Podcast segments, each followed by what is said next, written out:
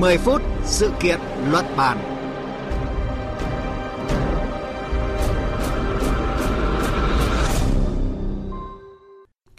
Kính chào quý vị và các bạn đang theo dõi chương trình 10 phút sự kiện luận bàn trên kênh Thời sự VV1. Thưa quý vị và các bạn, Thái Lan sẽ thiết lập 1.500 lớp học số tại các trường học trên toàn quốc để đào tạo ít nhất 100.000 lao động trong lĩnh vực này mỗi năm, đồng thời tăng cường hệ sinh thái trí tuệ nhân tạo tại thung lũng kỹ thuật số Thái Lan. Đây là những nội dung rất đáng chú ý trong chiến lược về phát triển kinh tế số mà Bộ Kinh tế và Xã hội số Thái Lan vừa công bố. Với những kế hoạch được đánh giá là mang tính đột phá, Thái Lan đang hướng tới mục tiêu trở thành một trong những quốc gia dẫn đầu về kinh tế số, một xu thế phát triển trên toàn cầu hiện nay –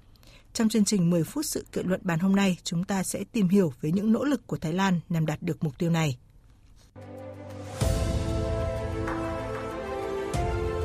Cùng cảm nhận chiều sâu thông tin Mã hóa vì cuộc sống tốt đẹp hơn, xây dựng nền tảng cho tương lai của Thái Lan, đó là tên dự án mà Thái Lan vừa công bố đầu tuần này như một động lực thúc đẩy sự phát triển của quốc gia này trong kỷ nguyên số. Trong đó, con số đào tạo 100.000 lao động trong lĩnh vực công nghệ số được đánh giá là tham vọng lớn của Thái Lan. Để hiện thực hóa tham vọng này, Thái Lan sẽ thiết lập 1.500 lớp học số tại các trường học trên toàn quốc. Các lớp học này sẽ được trang bị các công cụ thiết yếu như máy tính, phần mềm để giảng dạy kiến thức, kỹ năng mã hóa cho học sinh. Hiện đã có 700 trường học đăng ký tham gia chương trình và dự kiến sẽ triển khai ngay từ quý 1 năm 2024 tới. Phóng viên Ngọc Diệp, thường trú Đại tiếng Việt Nam tại Thái Lan sẽ giúp chúng ta hiểu rõ hơn về kế hoạch này của Thái Lan. Xin chào phóng viên Ngọc Diệp ạ. Xin chào biên tập viên Thúy Ngọc và quý vị thính giả. Thưa chị, Thái Lan vừa công bố thiết lập 1.500 lớp học số cho các trường học trên toàn quốc để đào tạo ít nhất là 100.000 lao động trong lĩnh vực này mỗi năm. À, cái việc Thái Lan tập trung vào đào tạo nhân lực về công nghệ số dựa trên nhu cầu thực tế như thế nào ạ thưa chị? À, vâng thưa chị, số liệu thống kê cho thấy Thái Lan trung bình mỗi năm cần tới 100.000 nhân lực trong lĩnh vực kỹ thuật số, trong khi ngành giáo dục của nước này hiện chỉ có thể cung cấp khoảng 25.000 nhân lực mỗi năm. Và nếu Thái Lan không đưa ra các chính sách bứt phá thì nước này sẽ khó tránh khỏi nguy cơ khủng hoảng. Để giải quyết vấn đề này, Thái Lan đã phát triển cả chiến lược trong ngắn hạn và dài hạn. Về ngắn hạn, nước này đề xuất triển khai chương trình visa tài năng kỹ thuật số toàn cầu, tạo điều kiện ưu tiên cho những chuyên gia trong lĩnh vực công nghệ cao có thể cư trú ngắn hạn tại nước này. Đề xuất này hiện đang được nội các Thái Lan xem xét. Về dài hạn thì cơ quan xúc tiến kinh tế số của Thái Lan, DEPA, đang xúc tiến tăng cường kiến thức và kỹ năng công nghệ số cho mọi bộ phận người dân Thái Lan và các lớp học dạy kỹ năng lập trình đóng vai trò thiết yếu trong nỗ lực này. Thái Lan đang từng bước hiện thực hóa mục tiêu đầy tham vọng là thiết lập 1.500 lớp học công nghệ kỹ thuật số cho các trường học lớn nhỏ trên toàn quốc để đào tạo ít nhất 100.000 nhân lực trong lĩnh vực này mỗi năm. Với kế hoạch này thì ít nhất 3.000 giáo viên cũng sẽ được huấn luyện thông qua 20 khóa học kỹ năng giảng dạy liên quan đến phát triển kỹ năng lập trình ở 3 cấp độ, cơ bản, trung cấp và nâng cao. Với những chính sách mới này, Thái Lan đang nỗ lực hết sức để bứt phá, đón đầu kỷ nguyên số trong tương lai không còn xa.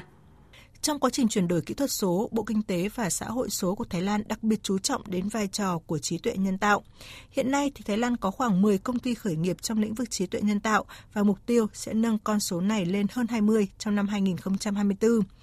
Thực tế cho thấy những doanh nghiệp trong lĩnh vực trí tuệ nhân tạo có khả năng mang đến đổi thay rất lớn cho sự phát triển kinh tế xã hội của Thái Lan, điều mà chúng ta có thể cảm nhận qua phóng sự ngắn sau đây.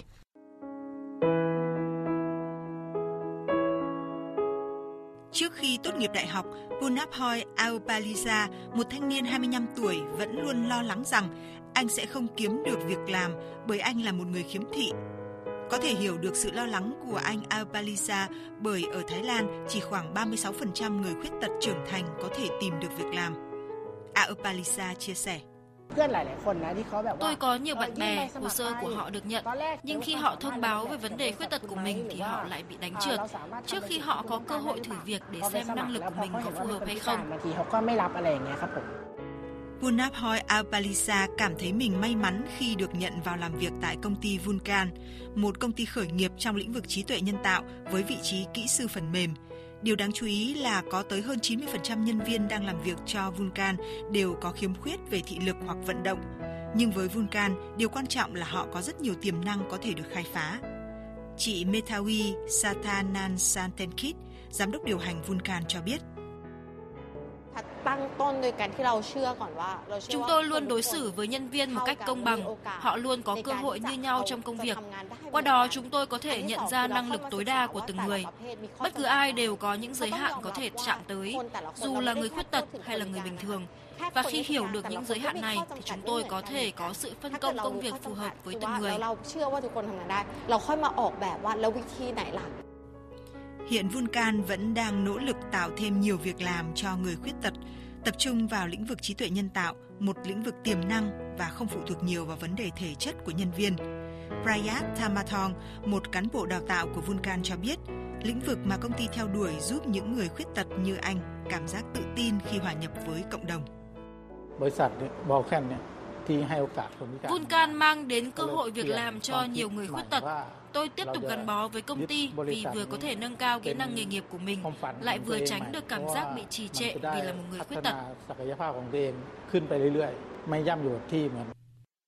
Thưa quý vị và các bạn, hỗ trợ các công ty khởi nghiệp trong lĩnh vực trí tuệ nhân tạo như Vulcan là một trong sáu trọng tâm trong chiến lược phát triển kinh tế số của Thái Lan. Theo đó, thì ngay trong 6 tháng đầu năm 2024, Thái Lan sẽ xúc tiến xây dựng trung tâm trí tuệ nhân tạo ở thung lũng kỹ thuật số Thái Lan, đồng thời đưa ra hướng dẫn thành lập quỹ đầu tư để phát triển lĩnh vực này. Thưa chị Ngọc Diệp, Thái Lan đang có những chính sách đáng chú ý nào khác nữa để mà thúc đẩy sự phát triển của trí tuệ nhân tạo ạ thưa chị? Công nghệ AI và đám mây rất cần thiết cho quá trình chuyển đổi kỹ thuật số của Thái Lan. Thế nhưng nước này lại đang gặp phải một số khó khăn và thách thức trong hệ sinh thái đám mây và AI như thâm hụt thương mại ngày càng tăng do nhập khẩu công nghệ AI, hạn chế phát triển AI cho các dịch vụ trong nước, trình độ hiểu biết về AI của công chúng còn thấp, vai trò của nhà nước trong việc thúc đẩy ứng dụng AI ở cả khu vực công và tư nhân là chưa rõ ràng, cũng như tình trạng gian lận kỹ thuật số do AI kích hoạt trong 100 ngày đầu tiên triển khai thì chiến lược thành công nhanh chóng trong chính sách đối với AI và đám mây, hay còn gọi là Quick Wins AI and Cloud Policy, sẽ điều chỉnh các biện pháp của Ban đầu tư Thái Lan để thu hút các nhà nhập khẩu công nghệ đám mây và AI thông qua các ưu đãi phù hợp. Trong 6 tháng thì chiến lược sẽ tăng cường hệ sinh thái AI bằng cách xây dựng một khu AI ở thung lũng kỹ thuật số Thái Lan trong hành lang kinh tế phía Đông và sẽ đưa ra các hướng dẫn thành lập quỹ đồng đầu tư để phát triển AI DEPA cũng đặt mục tiêu tăng số lượng công ty khởi nghiệp cung cấp dịch vụ phần mềm AI từ 10 lên hơn 20 công ty. Tiếp theo là trong một năm, chiến lược này sẽ lên kế hoạch thu hút các nhà nhập khẩu AI nước ngoài đầu tư và đăng ký làm pháp nhân trong nước, đồng thời đặt mục tiêu tăng số lượng nhà cung cấp công nghệ AI lớn ở Thái Lan lên gấp đôi. Cũng trong khuôn khổ chiến lược này, thì Thái Lan đặt mục tiêu có ít nhất 20 cơ quan nhà nước ứng dụng AI trong quá trình hoạt động – đồng thời giảm giá trị thiệt hại đối với nền tảng kỹ thuật số do AI điều khiển gây ra xuống dưới 10 tỷ bạt, khoảng 3 triệu đô la Mỹ. Thái Lan đã xác định mục tiêu trở thành một trong những quốc gia dẫn đầu về kinh tế số. À, trong bối cảnh các quốc gia trên thế giới cũng đang đẩy mạnh chuyển đổi số, thì chị đánh giá như thế nào về tính khả thi của mục tiêu này của Thái Lan ạ? Hiện thì còn quá sớm để đưa ra bất kỳ khẳng định nào về mục tiêu trở thành một trong những quốc gia dẫn đầu về kinh tế số của Thái Lan – Thế nhưng những nỗ lực gần đây của nước này trong việc đồng loạt triển khai các chính sách thúc đẩy chuyển đổi kỹ thuật số nhằm chuẩn bị thật tốt cho kỷ nguyên kinh tế số thì quả thực là không thể coi thường.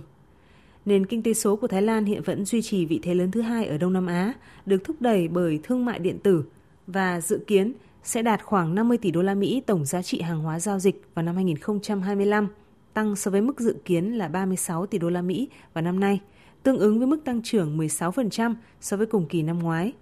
Thương mại điện tử vẫn là động lực chính của nền kinh tế kỹ thuật số ở xứ sở Chùa Vàng. Thái Lan cũng đã nhận thức được rõ tầm quan trọng của việc cải thiện kỹ năng công nghệ kỹ thuật số của người dân để duy trì vị thế là nền kinh tế số lớn thứ hai trong khu vực, cũng như tập trung và đảm bảo lợi nhuận, tạo môi trường pháp lý hỗ trợ và tăng cường kết nối thanh toán trong ASEAN. Nhận thức được vấn đề và nỗ lực tìm cách gỡ các nút thắt thể hiện ở việc liên tục điều chỉnh và đưa ra các chính sách thúc đẩy chuyển đổi số như đã trình bày ở trên, thì cá nhân tôi tin rằng Thái Lan hoàn toàn có khả năng bắt kịp, thậm chí đón đầu những xu thế mới nhất của kỷ nguyên kinh tế số. Cảm ơn phóng viên Ngọc Diệp đã chia sẻ với chúng tôi những thông tin vừa rồi. Thưa quý vị và các bạn, các chuyên gia chỉ ra rằng đang có hai xu thế rất rõ nét trong chiến lược phát triển của các quốc gia, đó là chuyển đổi xanh và chuyển đổi số.